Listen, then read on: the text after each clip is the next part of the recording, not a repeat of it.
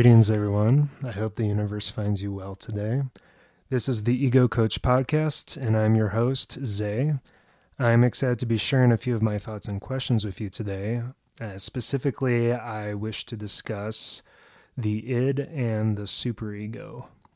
For those of you who tuned into my first episode, very first one, last week, we discussed the origin of the ego and we got in a little bit into the self um, as defined by Carl Jung, but it was mostly focused on just understanding the origins of this theory and kind of a brief summary of the role of each part of the psyche.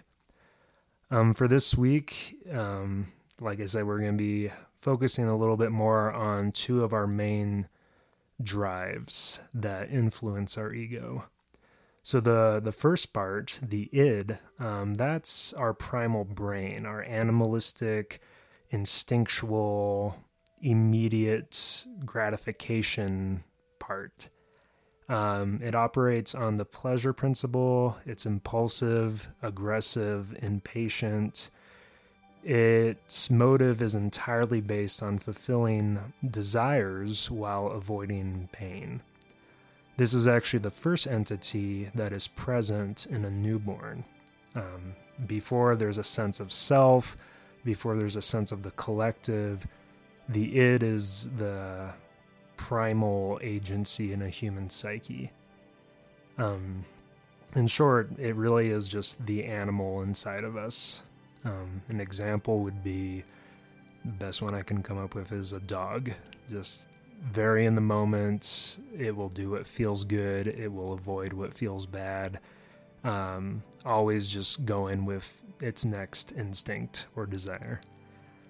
Um, paradoxically, the superego is on the polar opposite side of the spectrum. It represents the internalization um, of our customs or rules um, within our environments, predominantly our culture and family of origin, it symbolizes our internalized view on authority, um, the inner parent, if you will. It's entirely focused on how the outside world perceives us and aims to have us fit into our environment, even at the expense of our desires. Um, the first thing that would come to mind for me, as an example, would be a priest, a teacher, a parent. Um, in modern terms, you might call it your inner critic, as the internal family systems theory would call it. So, um, why is it important to understand this? Well, as we discussed in the first episode, we are not individuals in the classic sense of the word. We explored the multiplicity of the brain and how these parts, though all within us and all part of us in their own right, they are sub entities. They do have their own perception, their own methodology, and role within the mind, in the same way that although our brain controls the movements of our body, every single body part is an individual and has an individual role, even if it may be similar in some respects to another body part. Um, the same could be said about the mind. So, understanding these different parts is important, as much like at the gym when you're working out a specific group of muscles and isolating them to help them grow, the same could be said about, again, our, our psychology it's important to understand and differentiate these different parts before we can actually grow in them and elevate them to a higher frequency. So I'll kind of go into the dynamics of what goes on within the internal conflicts of these three distinctive parts. As explained in the first episode, the ego is always trying to more or less satisfy the basic needs of the id without pissing off the superego. Now, that's no easy task, as the id and superego want very different things for very different reasons.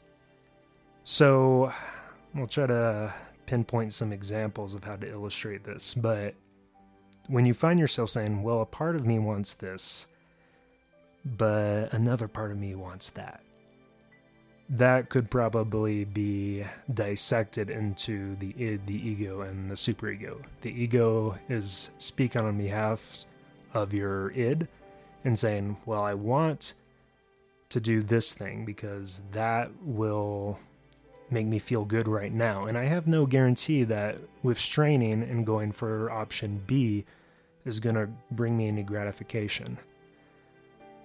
On the other hand, my superego um, believes that doing this will only bring me short term gratification and will defer me from my ultimate goal, which, if I were to do option B, would be more supportive of the bigger picture I have for myself. Um, this could be as simple as like your ego wanting to get into shape, but also enjoying ice cream. Your id doesn't understand with strength. Your id would say, like, well, life is short. Why don't we just go for the ice cream? We've been working hard. We owe it to ourselves. The ego might be sympathetic to this. On the other hand, the superego is chiming in saying, You fat piece of shit. Um, you always do this whenever things get hard. You need to go to the gym. You need to look good. You will be more accepted by people. You'll be more desirable by other people if you are perceived to be healthier. Now, there's there's a couple of issues um, within that dilemma. Now, is it wrong I, I know right and wrong is a whole nother conversation, but is it wrong to eat ice cream? That depends. Is it wrong to want to go to the gym and be healthier? Well, that depends. And the reason I say that depends is because it really has everything to do not with the act itself necessarily, but which part of you is dictating that act? You see, the superego and the id are both protective parts. They don't necessarily desire bad things for the ego, but they are stuck in their own ways, and the reason for their decision is rarely looked at. Again, the ego is stuck in the poor role of being the moderator for this. So, depending on a person, you know, they might they might really have an overdeveloped superego, which let's say is really really good at looking at the big picture, the long term, um, avoiding, you know, slacking off in school, really just focus on their future and and that gets them somewhere. That you know there's plenty of examples of that all around us. People who you know get good jobs and are really focused on what they believe they should do versus just what they want to do.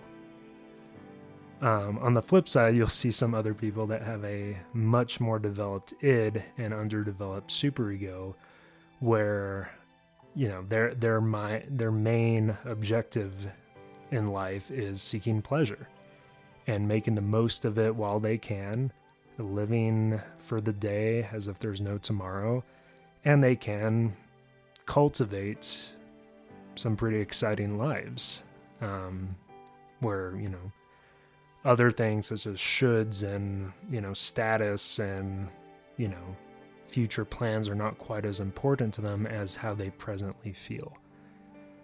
This is where philosophy really does meet psychology, is because it's no one can say, you know, empirically, objectively, which one is right, which one is wrong. Um, I'd go on to say that only the individual can truly make that call. This is maybe it's not about saying is it right or is it wrong. Maybe it's about asking ourselves not what do I believe is what I believe accurate or inaccurate, but more how is it influencing my human experience on Earth? My superego's beliefs.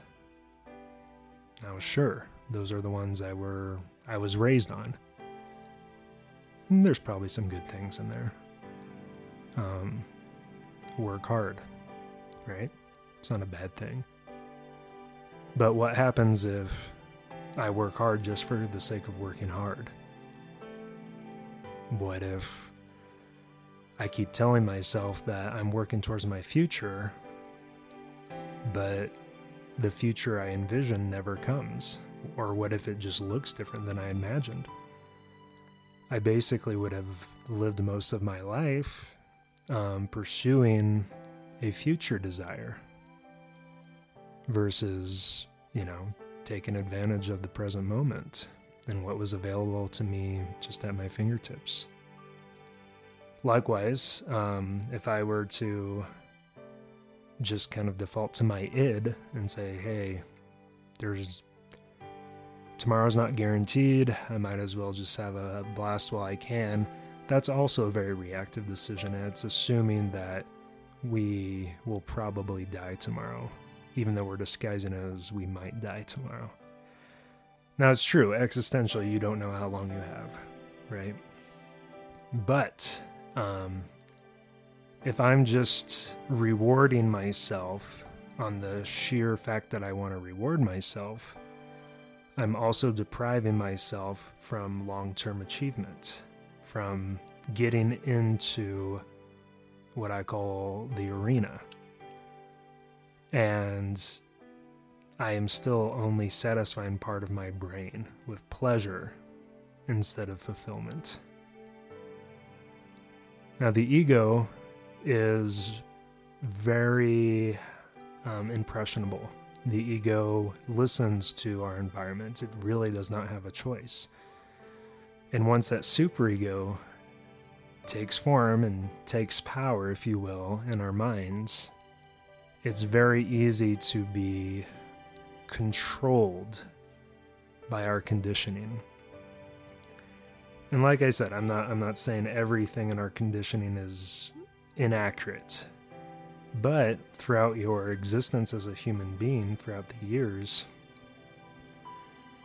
it would be at least for me, I would hope that some of these beliefs at the very least got tested and that I could actually know whether I truly believed them or if I was just conditioned to believe in my beliefs. And that is a distinction that a lot of people have a hard time making because that is our construct of reality. It's what keeps us safe, or at least keeps us feeling safe. And a lot of this work really is not dismissing the behaviors of either your id or your superego and how they're trying to raise your ego. It's really just seeing if the structure is in alignment with, you might have guessed it, your higher self. And there's still a lot of debate about what the higher self is. But as I understand it, the higher self is not finite. It's not a dosage of knowledge that you possess or do not possess. My last metaphor was calling it the universe. It's your spirituality. It can never be fully known or grasped. So, for me, it stands to reason that a person living in their authentic self is observing, examining the predispositions of their conditioning, their wiring in both the the superego and the id. And maybe trying to decipher whether some needs are actually okay. In fact, I'd go as far as to ask are any needs not okay? Is it the needs that aren't okay? Or is it the manner in which the id goes about in procuring them?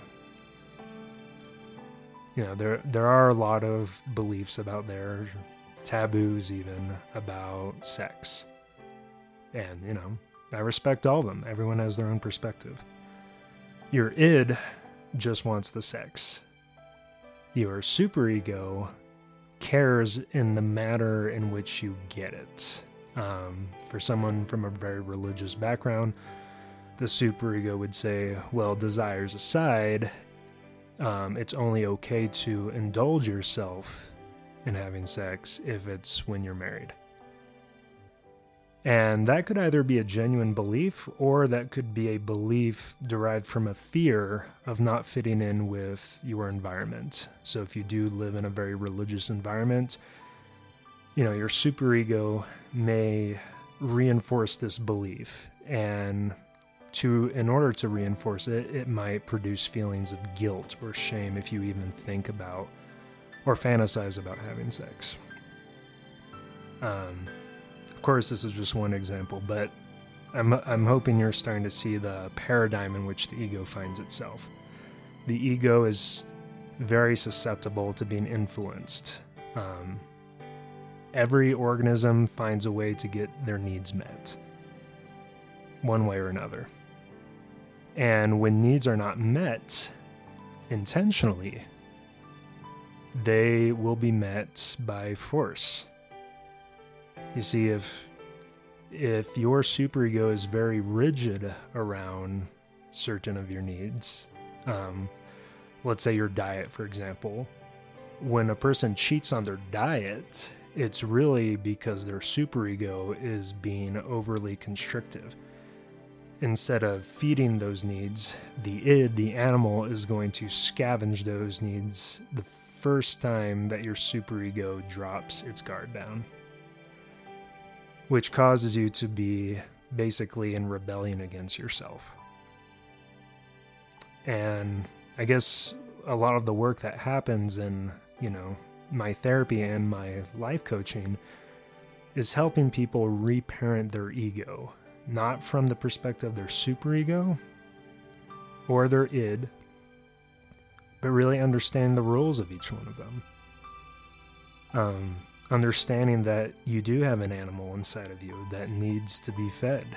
And if you do not feed it, it will scavenge some things that it probably shouldn't be eating. Likewise, um, if you are not feeding your intellect, you know, your superego, with new ideas, you know, new perspectives, it will simply just try to control your ego, belittle your ego, uh, with old beliefs that it's it may not even be sure if the system believes in anymore, but that's what's familiar. And that's that's where people get stuck.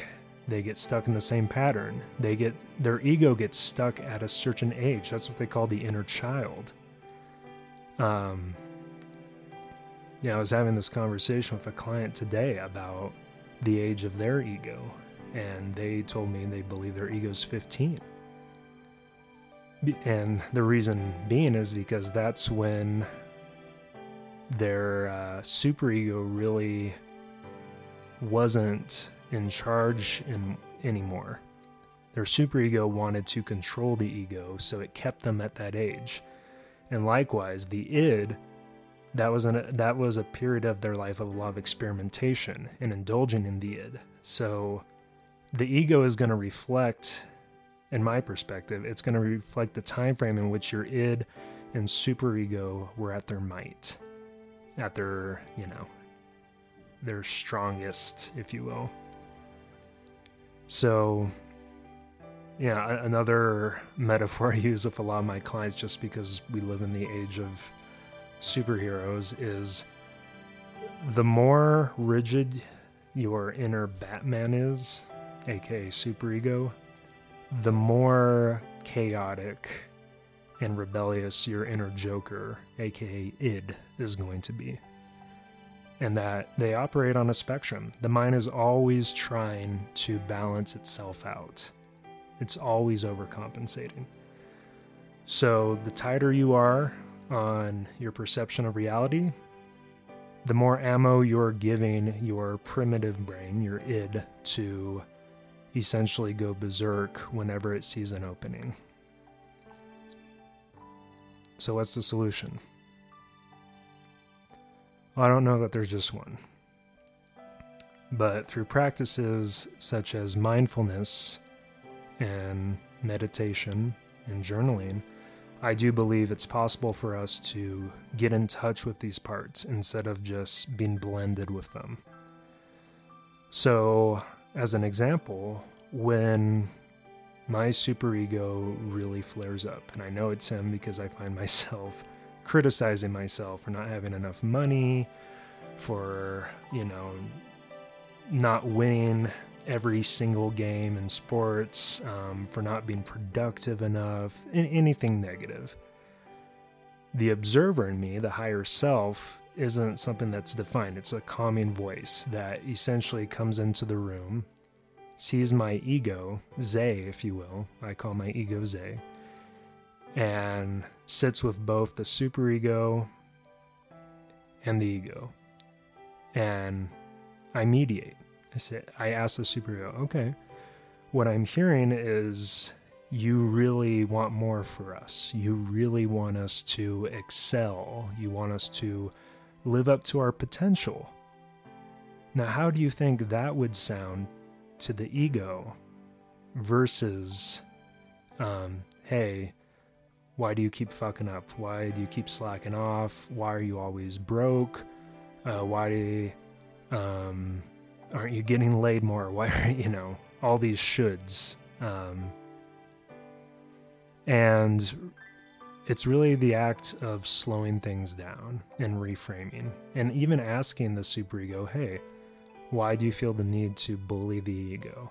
And oftentimes, my superego does talk back to me, and he'll say, "Well, that's how it's always been." And tell me more about that. Well, um, when we were growing up, we were the oldest and we had to set the pace. It mattered how other people perceived you. You that was something you were born with. You had to be a good example. And if you're not being good internally, how can you be good externally? And this is where, you know, some of the deep work comes in, but explaining to the superego, I like, I understand that that's how it was. And it was internalized. That was the reality. And not going to complain about it. That got me to where I am today in its own respect. But asking if in this next phase of life, do you think our ego could thrive, not just survive, but thrive if we were to speak to it differently? what would that look like? Do you think, Mr. Superego, do you think that instead of being a priest or a teacher, you could be a consultant, a coach, a philosopher, where you're not quite as attached to your previous beliefs, but more so just looking for whichever ones will help us thrive help us get to where we want. And when you actually deliberately give a new job to the superego, you might be surprised how willing it is to take you up on it. It just wants to be useful. And if it's not getting direction, it will default to its previous setting. Likewise with the id. Um, you know, if I start watching TV a lot, and I'm not feeling good about it, but I just can't stop. I just start binging shows, wasting time. Um, I, I do the same exercise. I invite the id, the animal, and the ego into the room and say, hey, I get that this feels good, or maybe it just feels non stressful, so it, we fool ourselves into thinking it feels good, but what do you want to feel? Well, I want to feel relaxed. And I ask, Do you feel relaxed watching TV? Um, not all the time. This is where we ask deeper questions. do you only feel like that might be relaxing because the superego isn't whispering criticisms in your ear? And then my id says yes. It's like, okay, well, let's forget that the superego is a factor for now. And let's say if you don't have to do something in rebellion against him, if you could just do something that's fun and you are, will be supported, what would you like to do? Well, that's when my id goes crazy in a good way. He'll tell me like, "Oh, I want to go hit up some friends and uh, and play pickleball or play volleyball. I just want to be active and have fun." Okay. How do you feel about that, ego? Zay? Yeah, I feel like that would actually hit a few needs being social and being active. And turns out my superego doesn't hate me being active either. Well, look at that. All of a sudden, my parts actually agree on something when they let the self mediate instead of defaulting to their own territorial complexes. I know this is a lot to digest, and it takes a little while to really understand the dynamic between the id, ego, and superego. Um, and as we go on in the podcast, we will definitely, I think it will become clearer. But a little challenge I have for you, whoever you are who's listening, for for the next couple of days at least, try to notice the different parts of yourself. Which parts of you are activated when someone walks into the room? Which parts of you seem to be first present when you wake up in the morning? Or when you go to sleep? Which part of you seems to be making most of the, the decisions during the day? Try to journal from these different perspectives. You might be surprised just how different they are. And as you cultivate that notion of the multiplicity and you understand the different parts of your psyche, I believe it'll be easier for your inner observer, your higher self, to contemplate decisions before making them, to understand your instincts and where they're, where they're coming from before going with them. And the more we're able to do this, the more we are able to depolarize the superego and the id, and our ego is actually able to grow and evolve. So, that is my challenge for you. Thank you so much for listening, and I really hope that you tune into my next episode. May the universe be with you tonight.